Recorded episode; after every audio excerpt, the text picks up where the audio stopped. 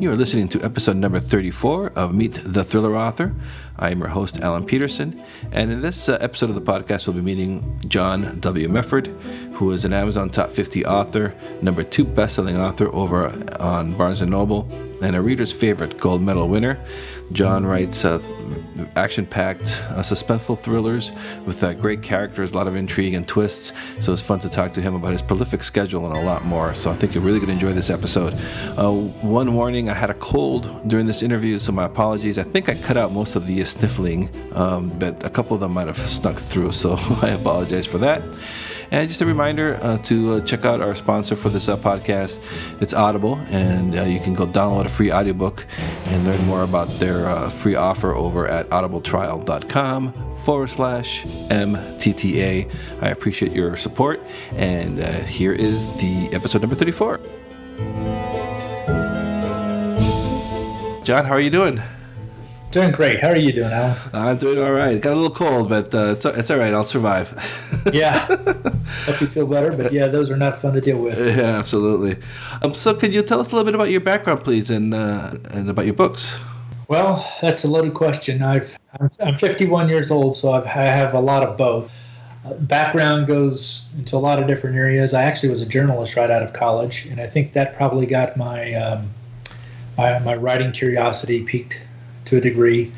And then I did various other careers, got into the IT field for uh, over two decades. But the you know, the gnawing question was always at, nibbling at the back of my mind, and that was, could I write a mystery thriller? I've always loved mystery thrillers, whether it be, I mean, as a little kid, I loved the mystery thriller cartoons. Growing up, I read all the Hardy Boys books that elevated into other types of books, of course, so Grisham and Patterson and so forth.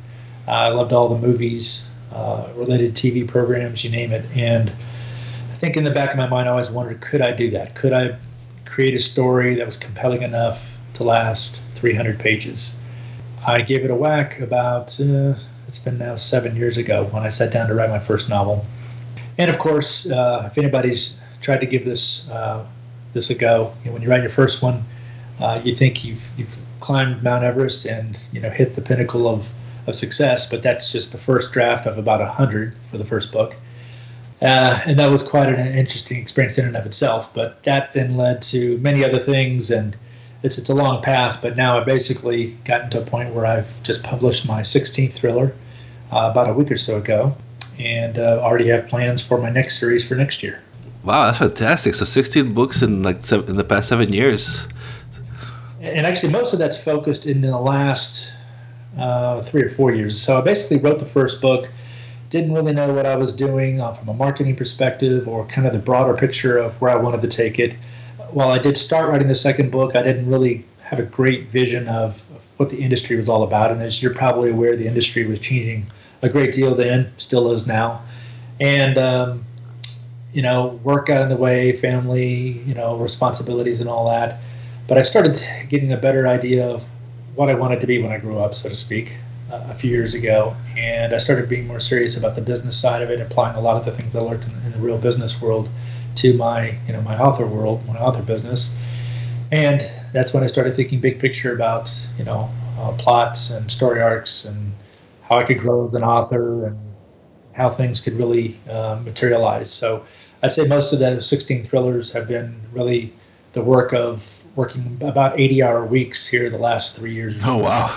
yeah, just, just just to get the writing done, amazing. Yeah. Is that was that the Alex Troutt series? You're the one that uh, uh, that you're working on right now, or was that your first series? Well, so yeah, so my first series was actually called the Greed series. It was so my first book was called something different. That's when I went back to the drawing board and said, I'm going to rewrite that a little bit. I'm going to make it the first book of the Greed series. It was Fatal Greed and whenever you write your first book, is like the first of anything. It's something that will never leave you. So it always has a special place in the heart. Uh, that was a four book series, and then I moved from that into the Booker series, which is a, a series about a PI here in Dallas and um, a multiracial uh, uh, PI. And it's kind of funny, uh, interesting anyway, to look at all the events that have happened here in the U.S. anyway in the last couple years and how appropriate this particular character is and this this series is, I think, in kind of the landscape of what's going on in America. And uh, he's really one of those characters that is flawed, but you know you end up really pulling forward and you love. So uh, the Booker series, I have a lot of fans of the Booker series. That's a six book series. They all came out in 2015. And then I really had the desire to do something uh, somewhat different. And I thought to myself, you know, I need a new challenge. I want to think of something a little bit bigger. And the idea of me coming up and thinking with thinking of a character that is a female lead came to my mind. And um, I ran it by uh, a couple of my folks, what I call my um, my beta readers, and they're the, like the four or five folks that read each of my novels before anybody else sees them. Um, after my editor and I finish all the editing process, and one of my it was actually after I, I wrote the very first Alex Troutt thriller at Bay, and uh, he actually read it and he was like, "This is an incredible story. If I didn't know you had written it, John, I would absolutely love it. But it's hard for me to get past the uh, John writing with as a female lead. You know, with a female lead. He goes, I'm used to John writing about guys doing kick-ass things, you know, and kick-ass plots. And I, it actually kind of threw me at first because I'm like, wow, he's one of my, you know, you know, cherished readers. He loves everything I do, and I was like, is this how it's going to be received out in the public? And so I was very worried and concerned for a few weeks, and then after a while, I just said, you know, I've kind of like everything else I've done in this world, I've kind of just gone for it.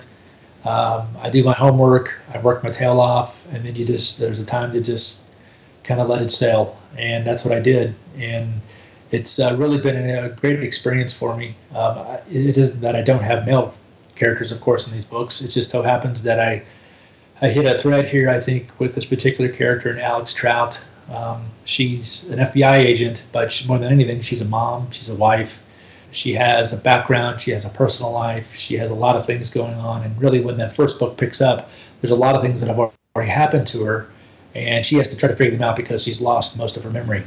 And so there's a lot of things going on within that first book at Bay around what's going on. How does she? How does the professional life connect to the personal life? How did she get to this point where she lost her memory? How does all this come together in the middle of this this case that she's been put on? although she's not officially on it because she's supposed to be on leave of absence because of her her uh, memory issues, and then how it all connects in this kind of you know reverberating way in her life. Um, so yeah, that was the first book in, in, the Alex Troutt series. And, I, and then I read when I was uh, reading about your background that you're you're ending this the the Alex Troutt series, or, you, or, or is it just for for a little bit while you work on this next series? Well, I'm glad you asked. So because it's so popular. I'm like, why would you end it? yeah. Well, um, you know, you have to, as you know, you probably have to, you have to write books to a degree in advance of when they're yeah. released, and you have to have a bit of a plan out there. So when I was, you know, even just a couple of books into the Alex Troutt thriller series, I could see yes, it was connecting with readers. There's no doubt about that. Um, but I actually had a grander plan, and the plan is this: is that I basically created what I'm calling the Redemption Thriller Collection. And so, if you think about that at a high level, that's the umbrella uh, collection that's going to include the Alex Troutt thriller series, and then some other thriller series uh, underneath that overall collection. And here's the real kicker: is that while each series can be read standalone, they're all ultimately going to connect. So I'm going to have uh, the plan is right now. So I have Alex Troutt, the Alex Troutt Thriller series uh, that's come out this year, all six books. Next year is going to be the Ivy Nash Thriller series. Now, if you can see the trend here, Alex Troutt is the at series, at bay, at large, at once, so forth and so on. And the Ivy Nash series is, course, with her acronym of her name, IN. The first book is In Defiance, and that uh, and that uh, releases in early January. And the other books in the series are uh, In Pursuit, would be book two. Uh, if I can go off memory here, In Doubt, book three. Break In is book four. Book five is In Control. And book six is In the End. So I've already mapped out the high level plots for each book. I've actually finished writing the first draft of the first three books. I'm starting the fourth book of that series next week. And then I have plans for another series, and it's going to be the On series. So there'll be a character I'll reveal that will uh, fulfill the O in the end, and it will not be, will not, they will not have the last name of Nash like uh, Ivy does.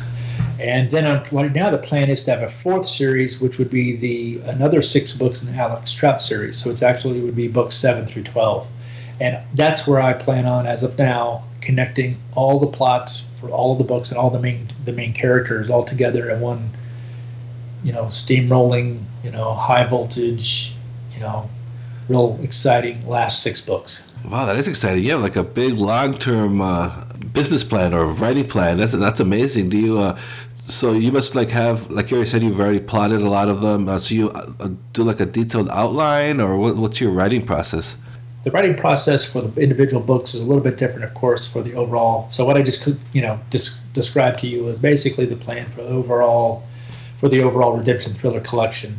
And so I had to have an idea as to high level characters, where I wanted the plot to go, if and how the plots could connect, or at least that kind of a, a connecting thread between series one, series two, series three, and then the final six books.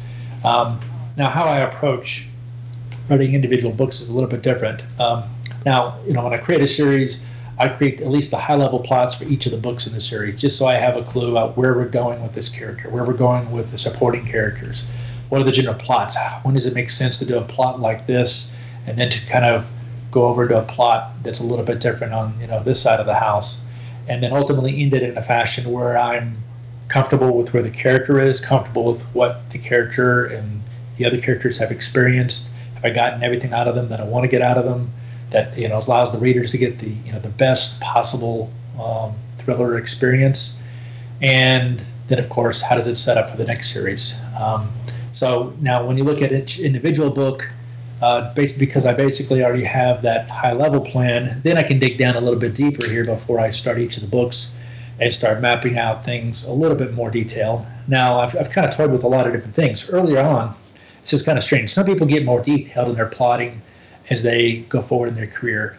I've been a little bit of the opposite. Now, probably because I have this very rigid production schedule and I'm working 80 hours a week and I don't have a lot of downtime um, when I'm not writing, I'm providing an edit response back to my editor, or I'm doing research, or I'm doing a little marketing, or interviews like this, or what have you.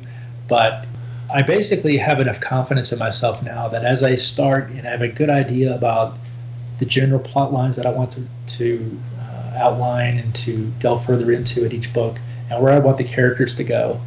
And if I have an idea of the first chapter and where I want to end it, generally where I want to end it, then I pretty much just take off.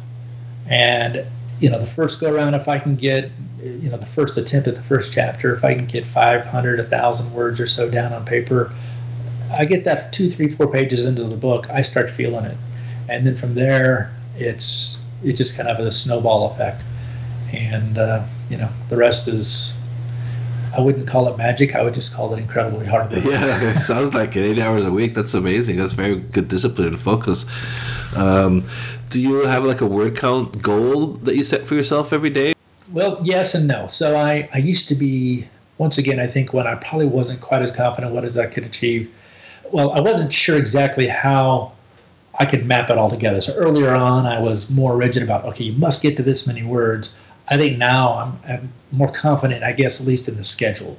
So the way my editor and I work together, the way we work with our proofreader, the way I work with all these folks, my cover design, my cover artist, and everybody else, we, we now got a pretty good method in place here. So I allow things to overlap a little bit. So I generally have probably about a 2,000 word count per day.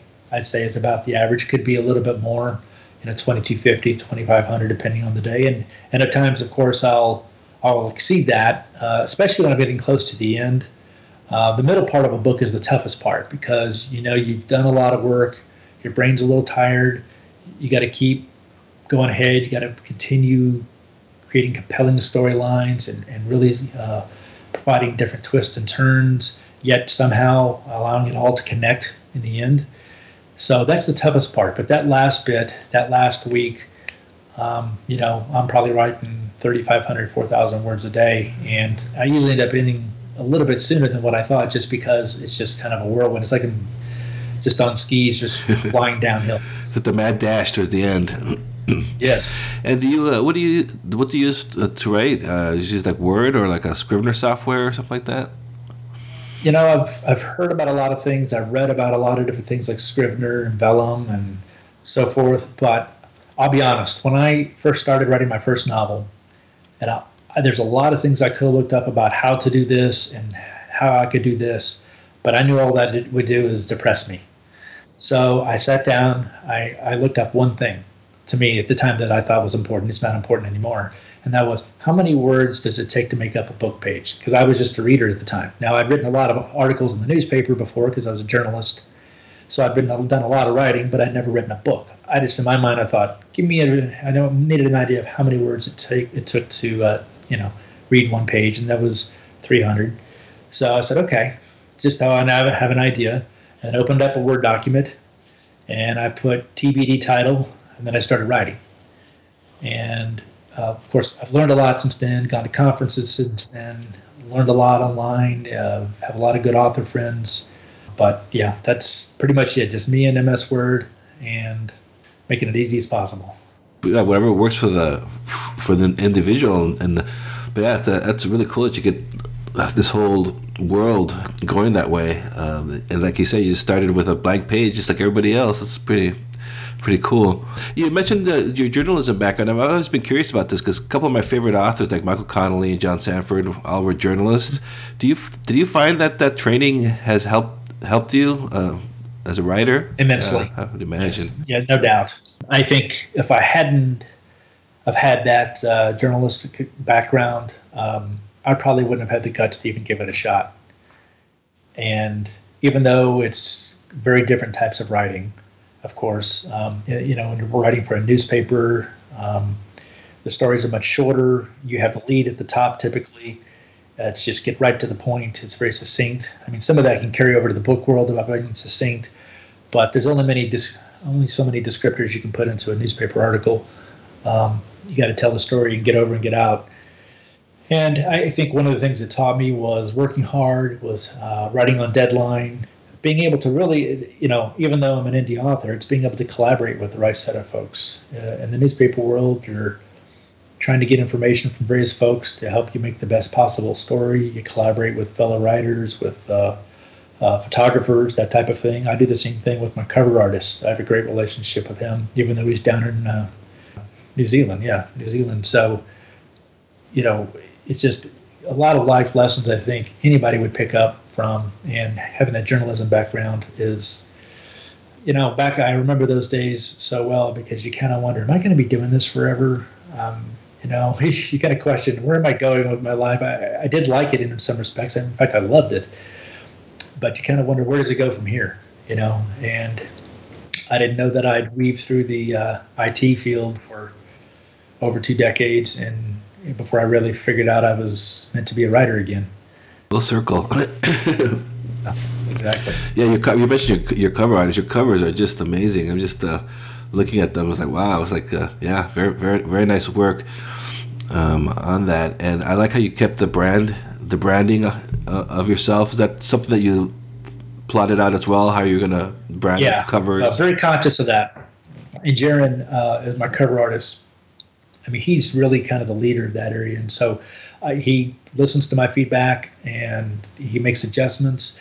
But you know, he comes up with these ideas of, hey, let's continue the type of, um, you know, same type of imagery, same types of fonts, that types of thing, so we can keep that branding from series to series. Especially now that we're in the Redemption Thriller collection, so we have the Alex Troutt series and Defiance and the Ivy Nash uh, series.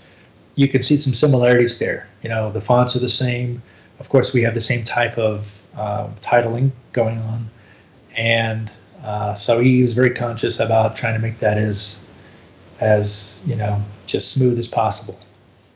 And was it uh, was it jarring for you to go from uh, writing Alex Troutt to Ivy Nash, or is it pretty much you just gonna switch and go? Once I came up with the idea of who Ivy Nash was, and how she and the series would ultimately connect to Alex, uh, it was actually really really cool. Um, so I, I, won't tell you how they're connected yet because that's that's something you know that will come out over time in the next uh, couple years as I write the future series. But the the their inspiration for Ivy Nash, the character, um, was a very personal one here in Texas. So here in the last, I think as a writer or journalist or anything in this, anybody in this field, your, your antenna, your eyes, and your ears are always open and listening to everything that goes on around you. Everything is fodder for a book, uh, whether it be real or imagined or whatever. And here in Texas, in the last couple years, there's been a lot of stories written about the Child Protective Services Agency, and it's been very um, difficult to, to read all these stories about kids having being basically falling through the holes of the system and the CPS agents not getting to uh, address the kids with the biggest issues, not just for weeks, but months. And so I really started thinking, okay, I, I, I write mystery thrillers. Uh, this issue is just tugging at my mind. How can I create a, you know, a book or a series that kind of focuses on, delves into these issues? And so uh, I can say this about Ivy. Ivy herself was a system baby. She grew up in 17 foster homes. She has quite a background, quite a bit different background than, than Alex.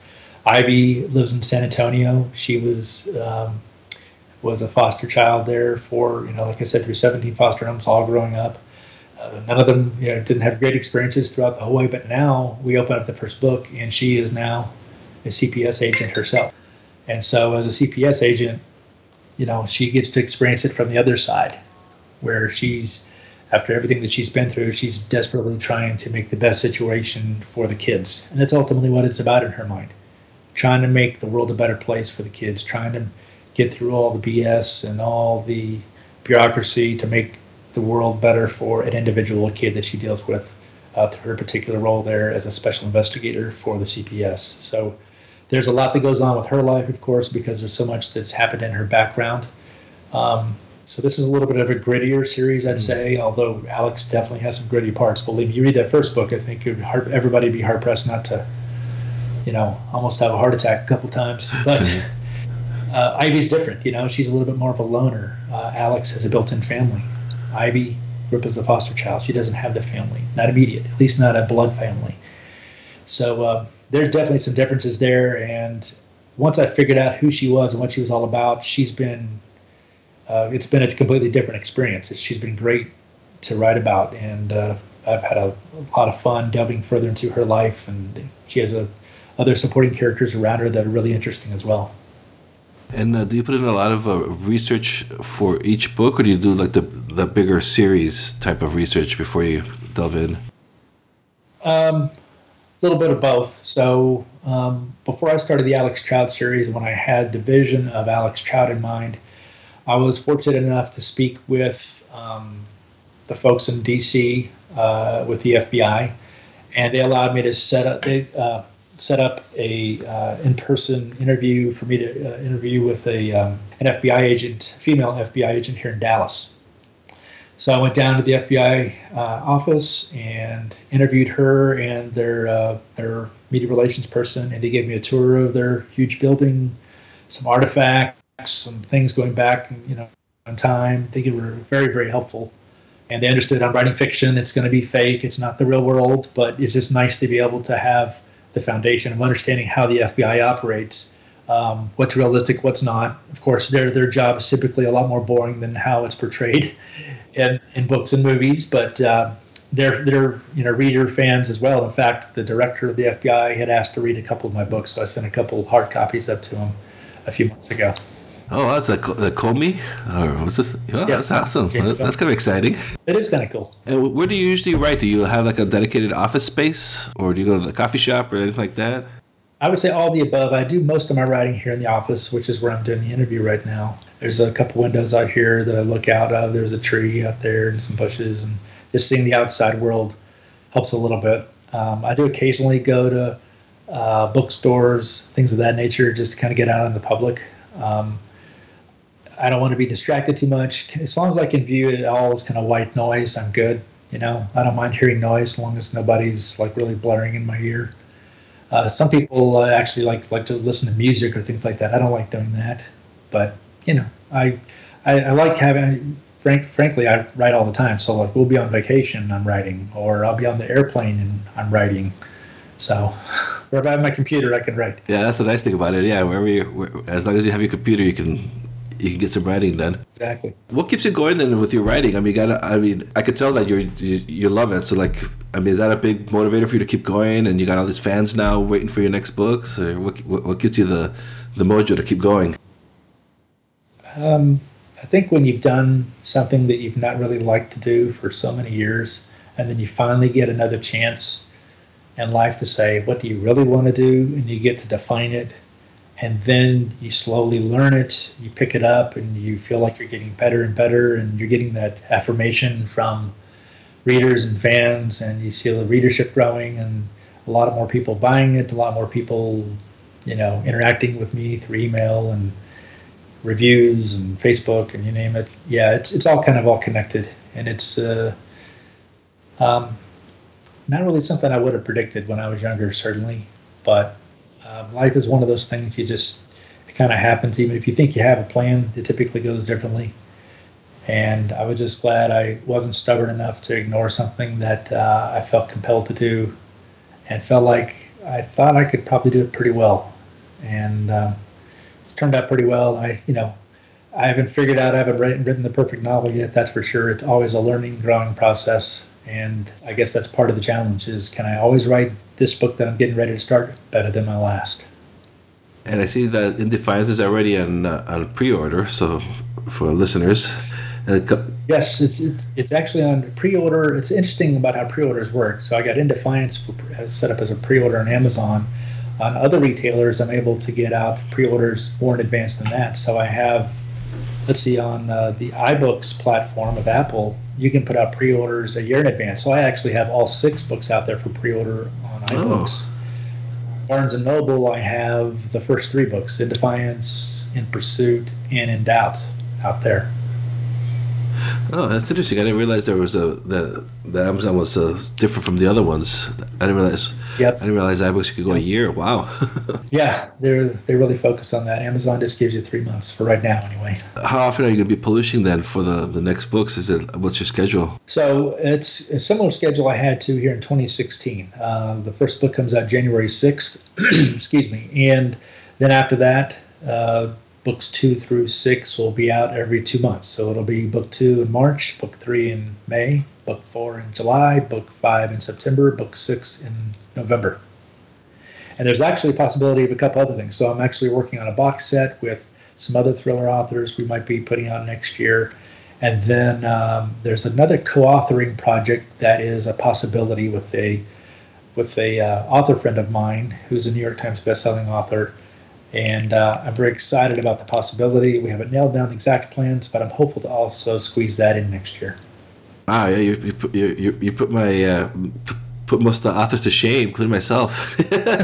Fantastic schedule. And do you still, with all that, you're so busy. Do you still find time to read thrillers? I do.